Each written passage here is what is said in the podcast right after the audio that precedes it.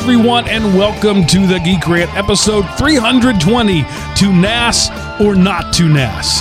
That is the question. Whether 'tis nobler in the mind to suffer the missing files and corrupted data of outrageous files, or to take up hard drives against the sea of troubles, and by opposing, end them. Recorded March third, twenty eighteen, and brought to you by Element Opie Productions. element opie dot com. Welcome back, ladies and gentlemen, to the Drive Time Radio for Geeks. I am your host, Mark, the Sultan of the Soapbox Cockerel, and joining me this this week, as always, are your two stalwart co-hosts, Seth, the Poet Man Anderson, and Miles, the Oxygeneer Wakeham. Hello, gentlemen. Hey, Mark, and welcome back to our faithful Element Opeites slash Shakespeare lovers. Yeah, and just for those that don't realize it, Seth, you coined that that lovely poem, did you not? Yeah, you know, this is a case of uh, free use because, it, it, it, you know, for those who don't recognize, to be or not to be, that is the question, whether it is nobler, blah, blah, blah. And I was like, well, you know, since Mark did to N A S or not to N A S, I would just extend it a little. Dost thou a pirate? No, no, free use yeah. or fair use. That is, it is well past the uh, uh, public domain by about four hundred years. So I think we're okay.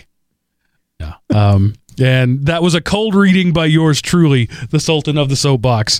Um, and I think it worked out pretty well. Um, Good job. So I had, um, th- this is Palm Sunday. Uh, for those of you uh, uh, who are uh, of the Christian faith, you will recognize that as the the Sunday uh, of the triumphal entry, the Sunday before uh, uh, Easter. And uh, we had a traditional Jewish Seder at my Southern Baptist church uh, tonight. Um, and of course, because it was a Southern Baptist church, uh, the wine was, re- was replaced by Welch's grape juice. I'm not a wine drinker. I'm not an alcohol drinker. I don't enjoy alcohol in general, and after tonight, tonight I'm I've, I've t- determined I don't like grape juice either. There was like five times throughout the thing where we had to take the ceremonial drinks, and each time I was like, "Oh, this stuff is gross." So I think now I understand why I don't like wine. It's because I don't like what wine is made from. I don't like grape juice. So there you go. I don't know too many people who do like wine. Even wine buffs, not necessarily like wine. It's there's something about wine that has nothing to do with the wine itself. Because I grew up in a city that has wineries around it, and it was, I don't know too many of my friends that drank wine, but we all thought of ourselves as wine connoisseurs. Go figure. So what you're saying then is that the snobbery of the wine um, cults is just um, that kind of passive-aggressive rage. It's like, I don't like this stuff, so therefore I'm taking it out on you. So well, it's the same as coffee. Even the greatest coffee snobs in the world will tell you coffee tastes kind of nasty, um, but and still you're Amen, somehow compelled brother. to drink it. Yep. Yeah, it's if you don't drink the right kind of coffee or you drink the right kind of wine, it defines your social position in some areas, which is kind of weird.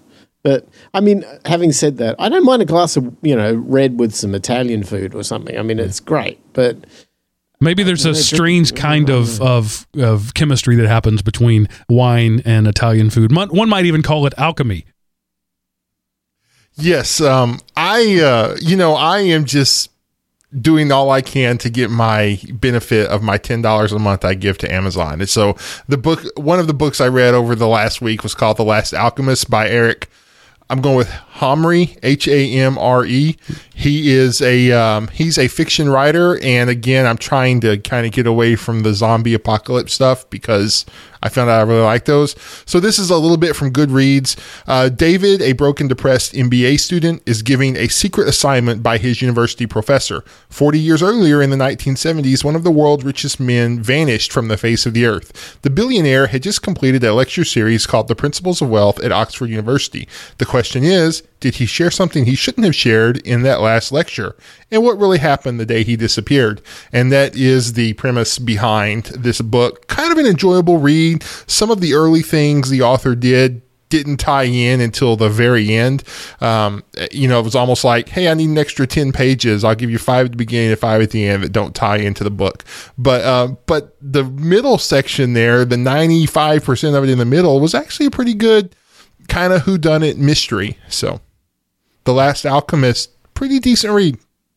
All right, a little branching out from Seth there into uh, still fiction, you know, lest he read something that actually happened in the world. Um, but uh, that that's that's good. And um, and I have no segue, I'm sorry, Miles, into spring cleaning. Well, it's spring. Well, yeah, it is spring, right? Yeah, technically. Thursday, spring was a couple of days ago, yeah. I, I got into my garage today. You Americans may know it as a garage. Yeah, yeah that. um. Oh, that was not a pleasant thing to do. Oh, we get a lot of dust here. But having said that, I I dug through stuff that I didn't remember seeing for years and years and years, and I found a brand new in-the-box scanner, uh, Xerox scanner from ten years ago that I hadn't even taken out of the box. Um. And that led me down the journey to try to make it work with Linux, and that didn't end well. Could so, you return it? Sure. Why Amazon? uh, wherever you try taking it to Walmart. There are two parts about that story that are quintessentially American. One, that you had a probably at the time five to six hundred dollar device Uh, in your garage that you never opened. How American of you. And secondly, you moved to a desert and complained about the amount of dust. Uh, you are, Miles, uh, you may have been born an Australian, but you have become an American. Oh, hand on heart. Yep. That would be me. All right. Uh, and that's it. Now we're going to talk about N A S. Uh, so the first question you might ask is, what is a N A S? N A S simply stands for Network Attached Storage. So we're going to get our propeller beanies on uh, today and, and earn the geek in our Geek Rant title. Um, and we've talked a little bit off and on about this sort of subject over the years. Uh, guys, this next week, actually this week, I think, um, marks my ten-year anniversary. No, eight-year anniversary as a podcaster. So uh, the first show was released uh, April first, twenty ten, uh, but I we had actually recorded it a week or two earlier. So I have now been a podcaster for eight years, and we've been doing this show for about six years. So when I say we've talked about this in the past, there's a pretty broad range of the past there. So uh, the faithful listeners may remember uh, these sort of discussions, but the new people may not. And so I have decided, uh, actually a few years ago, I decided to never let "we talked about this before" interfere with us talking about it again, because we have a, a, a perpetually new audience, I hope. And hopefully we can produce some evergreen content. Buzzwords, buzzword, buzzword. Um, so we're going to talk about network attached storage. What is a N A S? Well, it's storage attached to your network. Complicated. Um, there's a all right. See y'all next week. There's a couple of ways that uh, that you can do that. I mean, the um, the obvious big iron way to do it um, is through uh, this fancy thing called eSATA, uh, which is a, a, a serial attached transport adapter, SATA, I don't remember, yeah, but uh, it's something like that. It basically, over a gigabit Ethernet port, you can, the gigabit is fast enough to simulate a direct connection to a computer. So you can have your storage anywhere, really. I mean, ideally on the same LAN, because when you go out over the internet, things slow down, even if you have a great big connection. Uh, but you can have your data n- anywhere and not be physically attached to your computer anymore. So that's That came about in the last eight years or so. It's it's relatively new in technology, but in computer terms, eight years is a long time. So uh, network attached storage has been around for a while. It just recently became sort of affordable to the regular guys. And uh, you know, if you've got a, a, a router that you know is a little more than the blue box D-Link router. If you've got something that uh, you know has maybe six antennas sticking out of it and looks like an alien, you probably have a U S B port on it. That U S B port, you can plug a hard drive into it, boom, N A S. By definition, you have storage attached to your network. So those are the the two sort of in-house N A Ses. And the third one is cloud storage, Google Drive, Dropbox, um, Amazon S three, that are mapped to your local hard drive as if they were were local. So, for example, on a on a Linux drive, uh, on a Linux computer, it's pretty pretty easy to just map something. So you've got your home partition, you've got your um, root partition, you've got your uh, uh, whatever partition, and you've got your network storage partition, and it functions the same. It's going to be a little slower probably if you're out in the cloud. Um, And then, honestly, I've never tried it in Windows, but I assume there's some utility like that where you can just map it to the, you know, the N drive for network, and you're you're attached to your Amazon S three or your Google Cloud. So technically, that's that's N A S as well. Uh, you don't need the big iron anymore. You don't need seven uh, independent disks or a dr- uh, set up in a RAID six format. You can have that. And Miles, I think you do have that. We can talk a little bit about that. But you don't need it anymore. N A S has come home in such a way as you can just essentially make Dropbox. I mean, Dropbox in its simplest form is N A S, because there's a folder on your desktop, and what you put there gets copied up to the cloud. It's not technically stored in the cloud; it's copied to the cloud. There's a there's a there's a fine line there, uh, but in the in the you know the dumbest sense, you could call Dropbox a N A S. So there's my quick introduction. What do you guys have to say?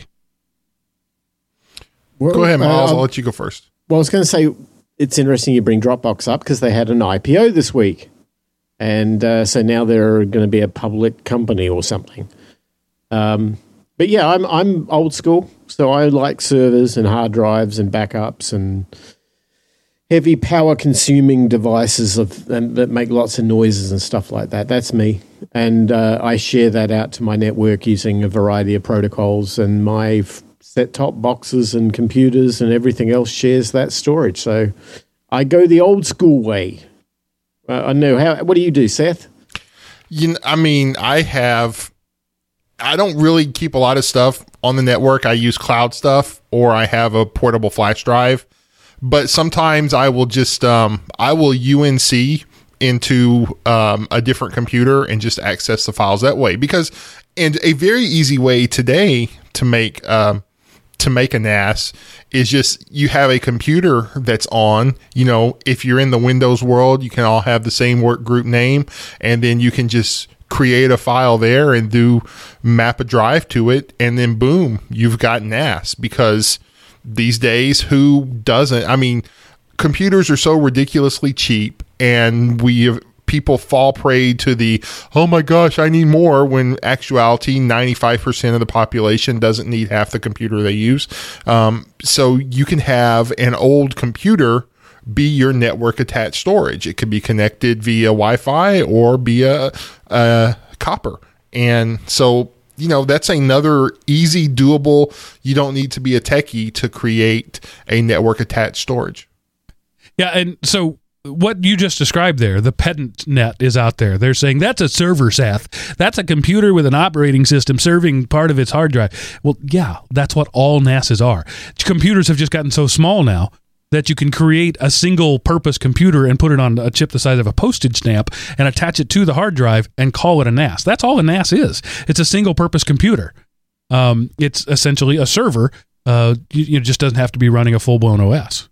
Yeah, even every N A S has some type of, you know, okay, granted, you know, it probably doesn't have Windows. It's running some stripped down, customized version of Linux that gives you just enough operating system to be able to pull and recognize an I P address and recognize credentials and, you know, share itself out to the web. So all really N A S, you can't really have N A S apart from a server world. You might not call it a server, but it's a server. Right. And so people out there, particularly the Linux tinkerers, like to take these old beige box P Cs that we have laying around, these Pentium one hundred fifty megahertz machines that are still laying around, and, and repurpose those. And that's certainly a nice project and something you can do, but that power supply in an off state uses more power than would a N A S system.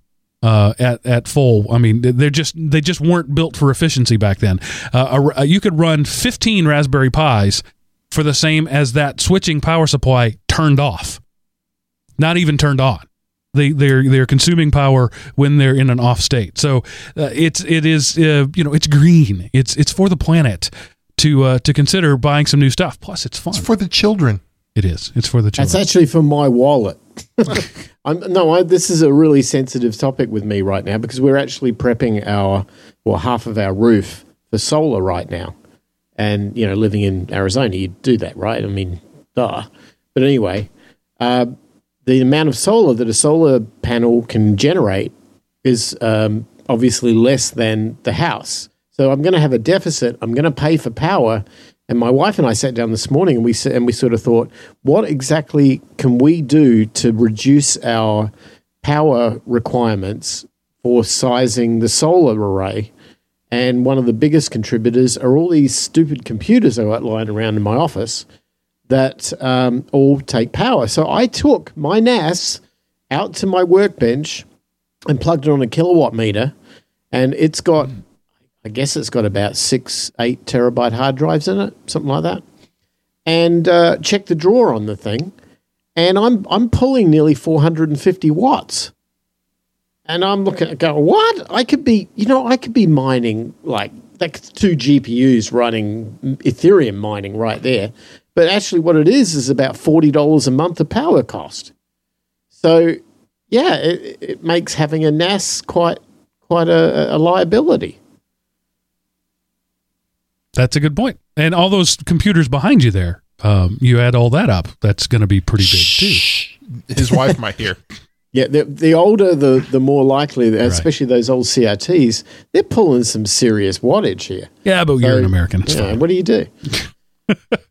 so uh, anyway, so that's that's uh, what what that's the mechanics of what a N A S is, and uh, you know, as Miles talked about, he's got his uh, multi uh, terabyte array, uh, and you know, you you pay a premium for that in a lot of ways. You're paying for the power, you're also paying for your expertise. You paid a big chunk of money for the for the uh, hard hardware to put that in there. It could be a whole lot cheaper if you farm that out to the cloud. Um, Maybe in the short run, I don't know, over the long term, you may break even, but it's definitely not a net loss to move things out to the cloud. And so my thinking is, um, in this world of Google Fiber and Google Drive and, and, and, and things like that, has is there any reason for local N A S anymore? Um, I know people, the first thing you're going to say is privacy, security. Uh, you know, these things are secure, Dropbox being the exception, but there are ways to make Dropbox secure. It's easy to encrypt your files before you send it up there. Uh, but Google is is very secure, and they're they have proven over time that even they can't get to your stuff. Um, it's it's encrypted in such a way that it is, you know, quote unquote industry standard. So you're as secure as as it, it will ever be living outside your network. But if you've got a N A S and it's inside your network and people can get into it from outside, there's kind of no difference there. So I, I kind of think that, uh, you know, like I have gigabit internet to my home. It's not really gigabit, but that's what they call it. You up have to up to gigabit, gigabit Mark. Right. Yeah, I mean, let's to. face it, you have up to petabit. Let's just that's, be real. Yeah. And, you know, I, I I feel like I'm crying about the, the supermodel with, with one hairy toenail. Um, I have, uh, uh, on a on an average day, I get about six hundred megs down. Boo-hoo. Poor me. But, um, and I get about eight hundred, nine hundred up. So I could easily operate an S three cloud um, and and have that function, because the hard drive in my the the the linkage, the the network cable from the processor to my hard drive isn't gigabit. So uh, that that runs at about three hundred megabits on most systems. Um, so I literally have faster access to my files on the internet than to the files on my hard drive. With that being the case, and with that being the current state, it's only going to get better. Is there any reason to have N A S anymore? Data caps. That's a thing. I don't have any. But that doesn't Yet. mean that I won't, yeah, next right. year. I'm a digital prepper. That's why. I, I absolutely. You have your yeah. own. The same reason that you probably have a fifty-gallon drum of, of potable water is, is... Yeah, I do. Yeah, is the same reason that you have your own local N A S. Yeah, I'm the tin hat computer guy. Yeah, because, you know, here's the thing. If, if you have your N A S, then it's then it's your responsibility and it's your expertise to make sure that it's up.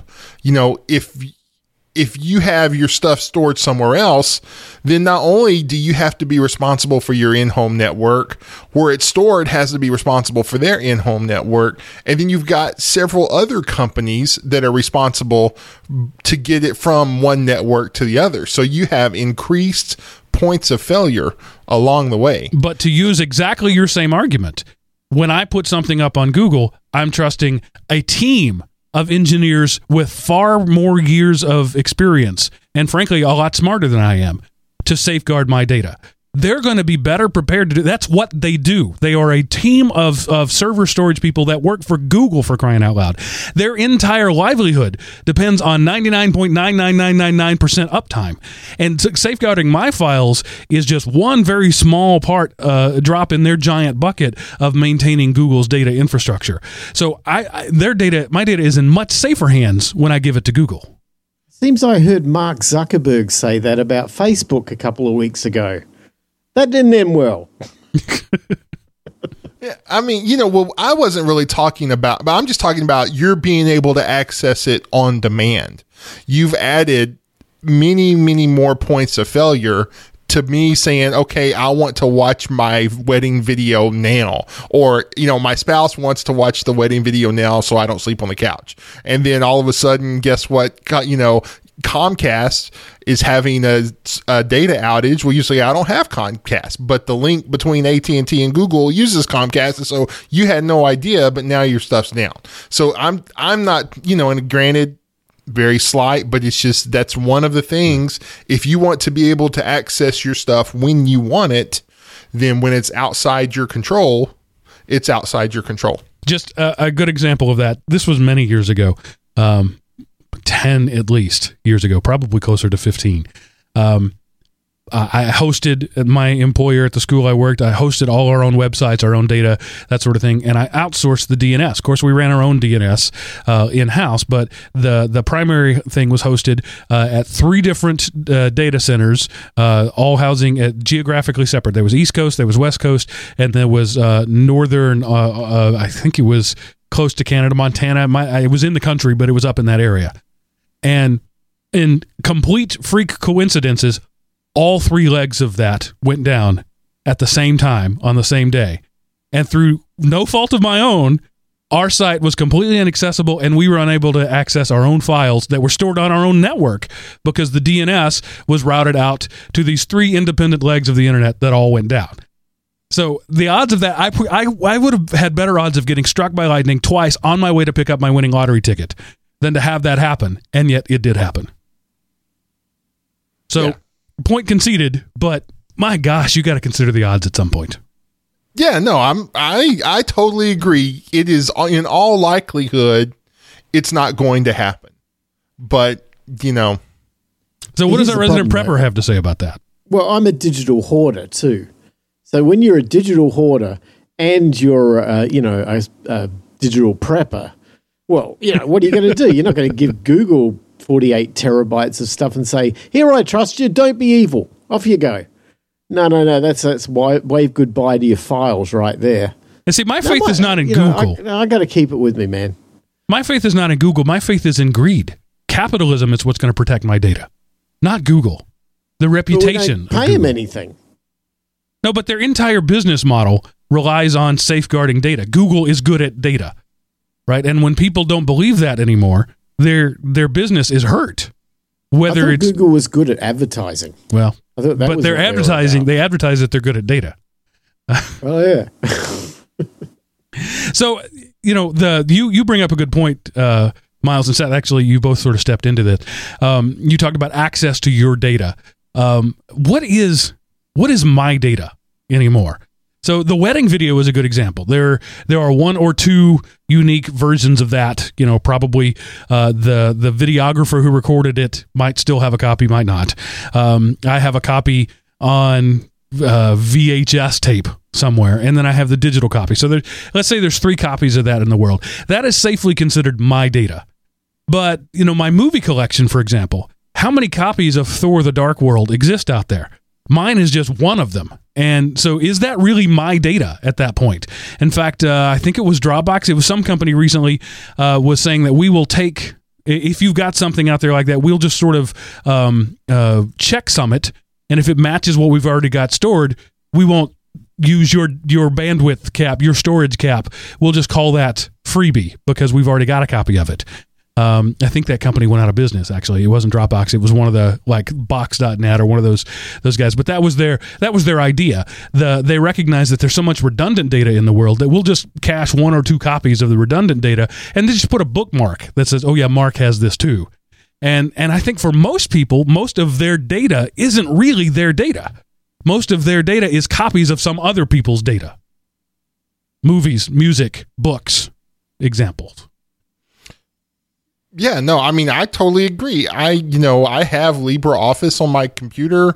Um, I have Word on my uh, Windows tablet. You know, I have all these things. And yet, where do I do most of my writing for, you know, like if I'm preaching a sermon or outlines for teaching class, uh, it's it's in Google's, you know, it's in it's in Google Docs. Right. So, I mean, it's that's technically my data because I am creating it, but yet I have literally one copy of it and it's on Google Docs. I don't have three copies in two different locations. I have one. Now, of course, Google, Google should have their stuff, you know, redundantly and triplicate in, you know, different worlds, time zones, and, you know, phases of the universe. So um, and it's probably secure. You forgot but, different I mean, states of matter. They have, to have a yeah. solid, liquid, and gas version as well.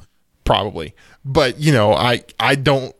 I don't have access to it. So if I am somewhere and I don't have network connection, I can't access my data. I'm in a lucky state because I, I can leverage off our business investments and our data centers and our servers and so on for my own personal use. It's kind of like a, it's like a perk I get with the business I'm in. Um, and it, I guess if I was to pay for all of that myself, it would be over the top expensive, but I, I have never paid a third party to store data on their network. I don't. I can't remember. That's because third that. parties pay you to store data. You you are as biased a sample as we could possibly find.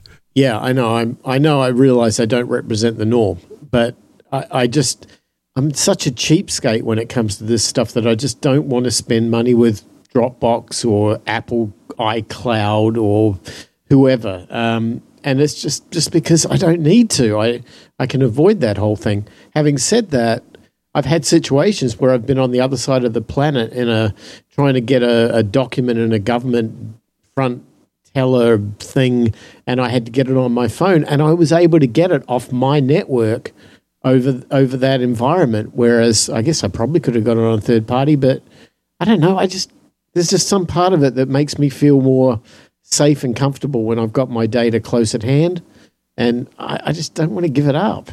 So now, millennials, I appeal to you. If you're twenty-one years old, uh, let's let's say twenty-five years old, you're out of college, you're out in the world, you're you you've got your your first big boy job, uh, and maybe a wife, and maybe a smaller version of you running around tripping over things. What do you consider your data? I, I would bet that we. You know, we're forty-five-year-old fogies at this point. I would bet that we are so out of touch with the the upcoming generation of people that, uh, like my my daughters, for example, my oldest is fifteen. She doesn't even have any concept of where things live. It's just it's just on my phone. It's it's my thing, you know. And when I get a new phone, I log in and boom, it's all there. It doesn't matter to her where anything is. And I think that, that that we didn't grow up digitally native. Like I can remember the first time I saw a microwave. That is not something that a twenty-five-year-old can say. They have just always grown up with it. And then that's a, a nine-year-old, ten-year-old can't say the first time they saw a smartphone. They just they just don't. It's it's always been an embedded part of their life. They probably were entertained by a tablet when they were, you know, a year or less old.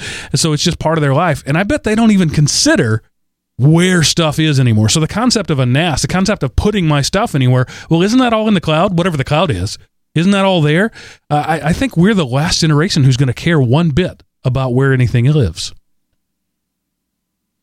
Well, I don't know. When Apple decides to cut the ties with Google and you log into iTunes and, you know, and your Google, all your Google apps are missing, then people will probably start caring again. I don't know. Apple users probably not. Oh, well, you know, the mighty Apple decided I didn't need it anymore. I guess it was bad for me. You, you bring up a good point, though. I, I think we're going to see a generation who do not, if you were to put an internal hard drive in front of them and say, what's that? They'd go, I don't know. A metal box. I don't know what it is. I, I think you're right. I don't think that the the anatomy of the technologies which we probably embrace and have, you know, it's become part of our D N A. I think that stuff is going away gradually. I think that, you know, maybe ten years from now, twenty years from now, um, the concept of a car will be different. The concept of computer and storage will be different. There'll be so many assumptions of things because of simplicity and easy availability. But even with that, I still have to have, for me, it's a huge leap of faith, one that I can't, cannot make, to trust a third party with stuff that is mission critical to me. This, uh, um, I, I agree with you. I, I am hung up on the concept of ownership. Um, when I buy a digital download of a song, B- B- Google Play Store, Amazon, wherever, I burn it to a C D, then rip that C D to M P threes and store it on my server, because then I own that. Um, it doesn't matter that Amazon promises it'll always be available to me. That's how I do it. When I when I buy a D V D or or, or a, a movie, you know, like if I if I buy a movie on Google Play, I also look for that C D uh, or that D V D probably years later when it's in the bargain bin. I'm always going through those bargain bins at Walmart looking for movies that I already own so that I can rip them and make my own copy of them. Uh, because that, that again, I, it makes me feel comfortable and warm and fuzzy to know that it's all on that uh, drive that lives in my living room. Except that that drive in my living room crashed a couple of years ago, and I lost it all. Had I had it, had it up in Google, I would still have that data. Instead, I had to go back and painstakingly re-rip all four hundred plus of my D V Ds over the course of several weeks, which I did because I'm hung up on ownership. But I really shouldn't have cared because most of that stuff already exists on Netflix or on Google. I, it would have been, call it two hundred dollars. To rebuy all of that stuff on Amazon or Google Play or whatever, because most of it's old. You know, we're talking Breakfast Club. This is old stuff that I could probably pick up for two bucks. But instead of spending that couple hundred dollars, I spent um, two months of my life painstakingly re-ripping D V Ds because I'm hung up on ownership. But, you know, the problem is what's on Amazon Prime or Netflix today isn't what's on Amazon or Netflix next month. True. Because I had movies in Amazon Prime that, you know, I want to watch this next one. I want to watch this. And so I go there and it's like, I see the stuff I've tagged for watch later, except now it's no longer free for Amazon Prime. Now I have to pay to watch it. So it's still there, but it's not free for Prime, you know? So something that was, I was already paying for, now The the data stored on the cloud is the same, but now it costs me extra to access it. You know, I was, I, or when I had Netflix, I went to watch something and February twenty-eighth became March first and the rest of the series was gone. And I was just like, ah, you know, and so just because, whereas if I had it, I would know that I have it and, you know, it, it would still be there in It just wouldn't, they just wouldn't have lost some licensing deal, and I missed out on seeing something I wanted. So we're going to see this change, though. I mean, I think with I P F S is, is going to be a thing, and it's going to be something that will significantly change the, the landscape when it comes to digital storage, where everybody is going to be part of some sort of world hard drive, and we can put our stuff out there and know that it's safe, because it's spread on a million different nodes across a network, so no one node is going to create, uh, is going to control it. So I think it's going to change for the better, and I don't think it's going to have a huge cost. But, but see, that's again, scary for content you know, creators. Sorry, uh, that's scary for content creators. Like, uh, yeah. let's let's take some some uh, something that the uh, the fans are rabid about, the Beatles, right? The Beatles' White Album. People who love the Beatles have bought the White Album seven times. You know, they bought the album, then they bought the cassette, uh, the eight track, then they bought the cassette, then they bought the C D, then they bought the M P three, then they bought the high-res M P three, then they, they you know, they, they bought the Google, uh, the, the iPhone, uh, iCloud version of it, whatever. So they have just bought this album over and over again, and if you're the Beatles or C B S, is that who? Whoever owns the, the Beatles, I don't even know. That's a good thing. And so something like the interplanetary file system, that's just stupid. Call it Internet Protocol File System. That's what it really is. Uh, the, the, something like I P F S scares these people to death because they won't be able to own it anymore. And anybody else can grab it too if right. you want to give somebody an address to it. Yeah. And so somebody, I just used the phrase like four times, I'm hung up on ownership. Maybe that's partly because I'm a content creator, Uh, I understand this from a content creator's standpoint. You know, piracy is always an issue, but you would, you know, uh, the M P A A is, you know, rabidly trying to sue their own fans out of existence. Uh, at least there's a single point of this stuff being uh, held out there. You know, even in torrents, you could track the the, the locations, but the I P F S and, and new technologies like that are making that anonymous, untraceable, and ephemeral. Uh, and any one node can go down without significantly affecting the system. So it's it's both going to be democratizing and frightening, depending on who our, you are. Yeah, I think our culture's changed a lot, though, particularly in the, maybe the last ten years. I mean, how many artists these days, other than big artists like, you know, Taylor Swift and people like that, most artists below that that tier, they're not making any money off recording their album and selling their music on iTunes or Spotify. Because everyone doesn't go to iTunes and buy it anymore. They go to Spotify and they listen to it and they stream it. And at the end of the day, the, the artist gets nothing really. I mean, hardly anything at all. Um, the artists nowadays, the new emerging artists are coming out and they are embracing Creative Commons and they're embracing, you know, creating an audience by giving away their, their material and then hoping to reap the rewards of that using you know, live concerts and merchandising and everything else. And that's why and I, when I was a kid, it cost twenty dollars to go to a concert, and now it costs one hundred twenty dollars to go to a concert. Right, They've recognized right. that's where the money is. Yeah, it is. It is. But um, at the end of the day, it still means that the musician or the, you know, independent movie creator or whatever, they're not getting anything because big corporate uh, legal money grab is taking everything before they can get to it. So, they want to be able to get to their fans. They want to be able to build a community, and they're not doing it using existing uh, methods. So creating something for storage for long-term, if they have to give it out for free, they're going to YouTube, right? right? They're giving it out on YouTube for free, and that's because that's where they can build their audience, and that's what I think the next generation is going to need. And so therefore, long-term storage, it's probably going to be a personal thing. Yeah, you, Miles, and I both have some experience with the recording industry, and we know that the the stranglehold has always been distribution. The the production company says, we have distribution. Um, if you want to be heard, if you want uh, your stuff to be released worldwide, you have to sign a punitive deal with us. And that's why every band that makes it big immediately tries to break the contract uh, before they release a second album. Because that first con- that first album, six hundred million dollars was made on it. They made none of that. Uh, in fact, I have heard of artists ending their tour in debt to the studio because their tour costs exceeded their royalties on the album. That distribution method is that that's the fist that has been held tight, and now it's gone. It's crumbling.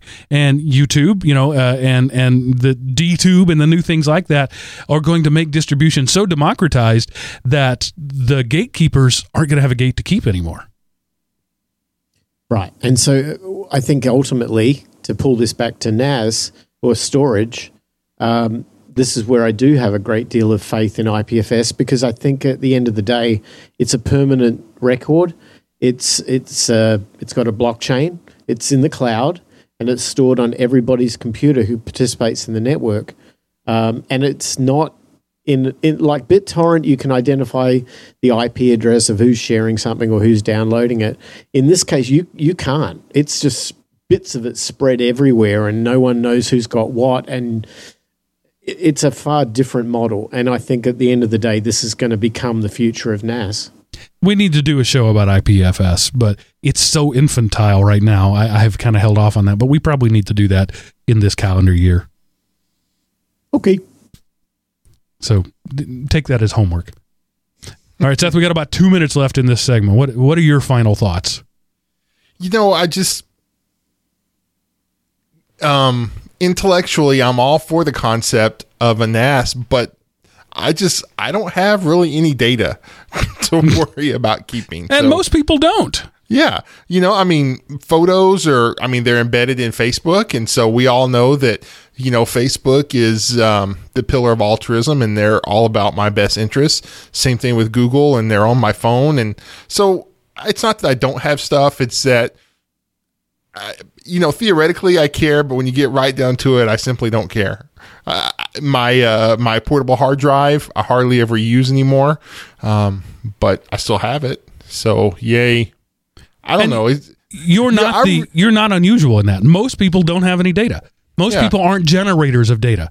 Most people are consumers of data only, and so it doesn't matter where the data is as long as they can consume it. Yep. Uh, you know, the, there's just not a lot of creators in the world. In my case, I'm a content creator at my work, but I don't own any of that. Everything I create by my by contract belongs to them. I don't care where it's stored. My personal stuff, uh, you know, this show, for example, um, I, I do care about that. But most people aren't creators. We we have lost that creator thread. Uh, for about a generation. I'm hoping the maker thread is going to pick that up, but I don't know that it will. Yeah, and I use Google Cloud for my for my stuff that I create. It's it's saved in documents in Google Drive. So yeah. So I have a, a couple of uh, single terabyte drives, or one and two terabyte drives. I've got a couple of drives laying around my house that are plugged in and are technically N A S. The rest of it I keep on Dropbox and Google Drive. And you know, as uh, As, as much as I just went into that whole thing about I'm hung up on ownership, most of my stuff lives somewhere else.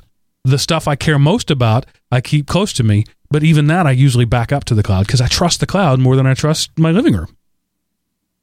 Miles trusts the living room more than anything else. Yeah, pretty much. I mean, I'll just it's interesting when you were talking about that, I was thinking to myself, well, you know, I mean, I don't want to be stuck on a single position and not willing to negotiate off it. I'm trying to work out from a cost standpoint, what is the cost of storing stuff on hard drives in your own home, the cost of power to run the enclosures or computers that control it, and then the risk factor of what is the eight percent failure rate that hard drives have and the cost of replacing it. I mean, there, you know, it's it is significant. I guess when you add it all up, it's probably maybe over over three, four, five years, you spend five hundred bucks, maybe a thousand bucks, or something on this. You divide that down per month, it probably makes Dropbox quite a economical option. Right. Um, I don't know. It all comes down to you know control. Well, that's really what it's about. How much are you willing to pay to control your own data? Yeah. So now, Seth, what happened this week in history? All right, Mark. I want to let everybody know that on This Week in History, March the twenty-second, nineteen sixty, freaking laser beams are patented.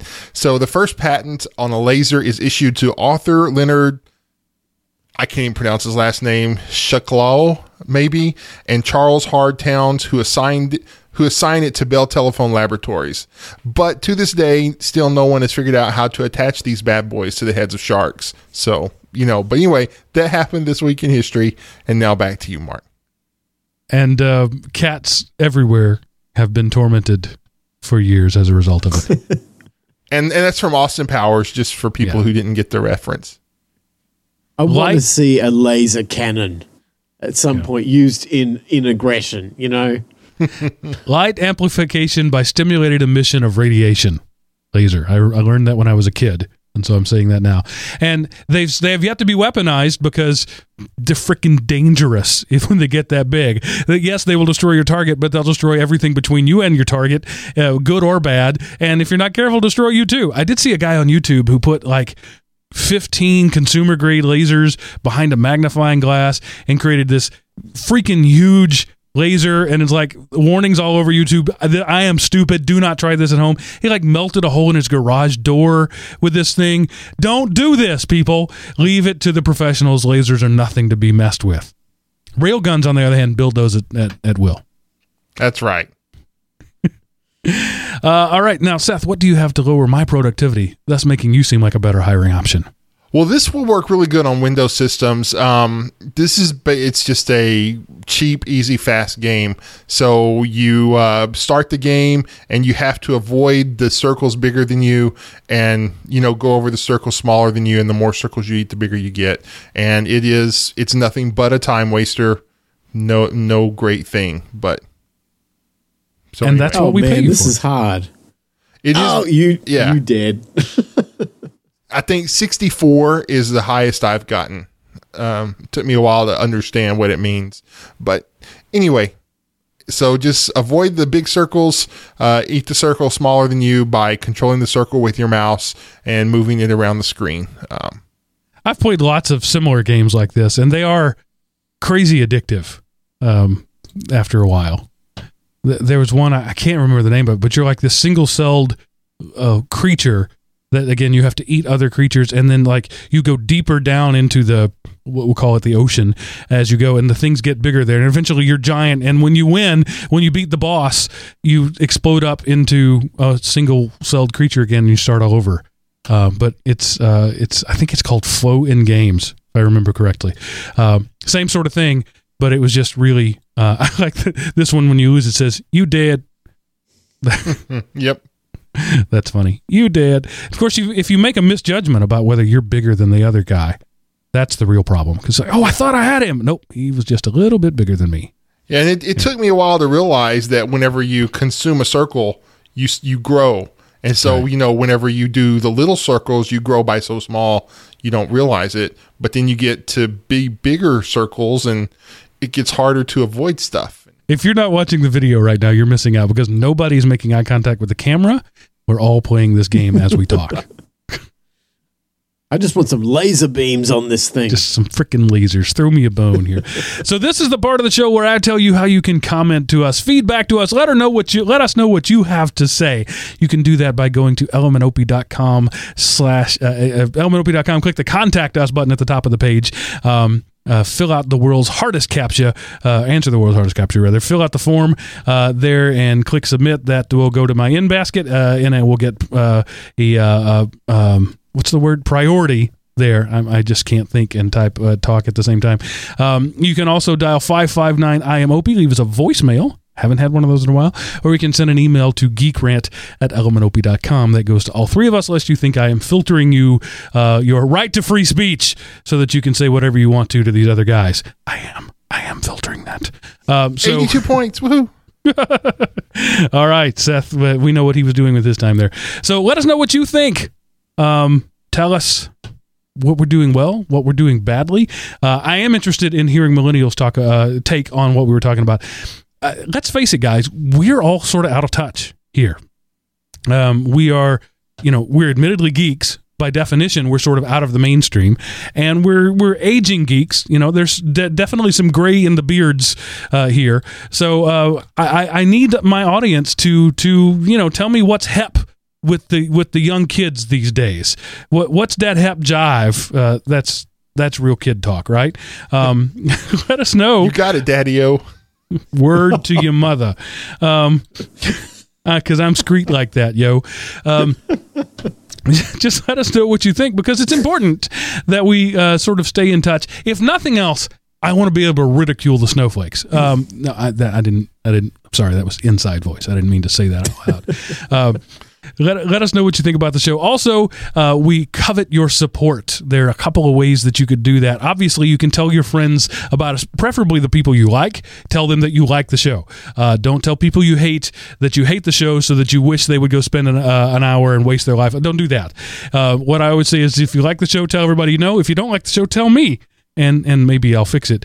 Um, so uh, that's the best thing you could do to support us is tell other people about it. Uh, the second most important thing you can do about it, and these are in order, is you can leave us a review and a rating on whatever podcast delivery system you prefer. iTunes is still the standard, whether we like it or not. Uh, but, you know, uh, Last F M, uh, Get Your Radio, Stitcher Radio. I don't even know what. There's so many of them out there. However you get this podcast, unless, of course, you go to my website and click the play button, and then in which case leaving a review there doesn't help much. Uh, but leave us a rating and a review. That is certainly beneficial. And then the third, and I, I do put this in, in that order, is give us money. Money is always a good thing. You can do that by going to patreon.com slash Element Opie. That's my favorite because I now have to produce content before I get paid. If you use the tip jar on the website, that's awesome. Uh, if you do a recurring thing there, I get that every month without fail, no matter what. I certainly appreciate that. But the thing I like most about Patreon is it's a pay-for-play situation. If I don't produce content, I don't get money. So that seems to be uh, the thing that works out the best either way. And the the rake is about the same. They take about the same as what PayPal takes. So if you could do that, elementopie.com slash Patreon is the way to do it. Now, gentlemen, any final words of wisdom before we say goodnight? Nope. Crickets. And that's why they're the best in the business, ladies and gentlemen. Always ready with a quick word and, and a heartfelt bit of wisdom. Uh, thank you, listener, for hanging out with us. Thank you, Miles Seth, for being the best I could afford on what I pay you. And I look forward to talking to you next week, because that's it for this episode of The Geek Rant.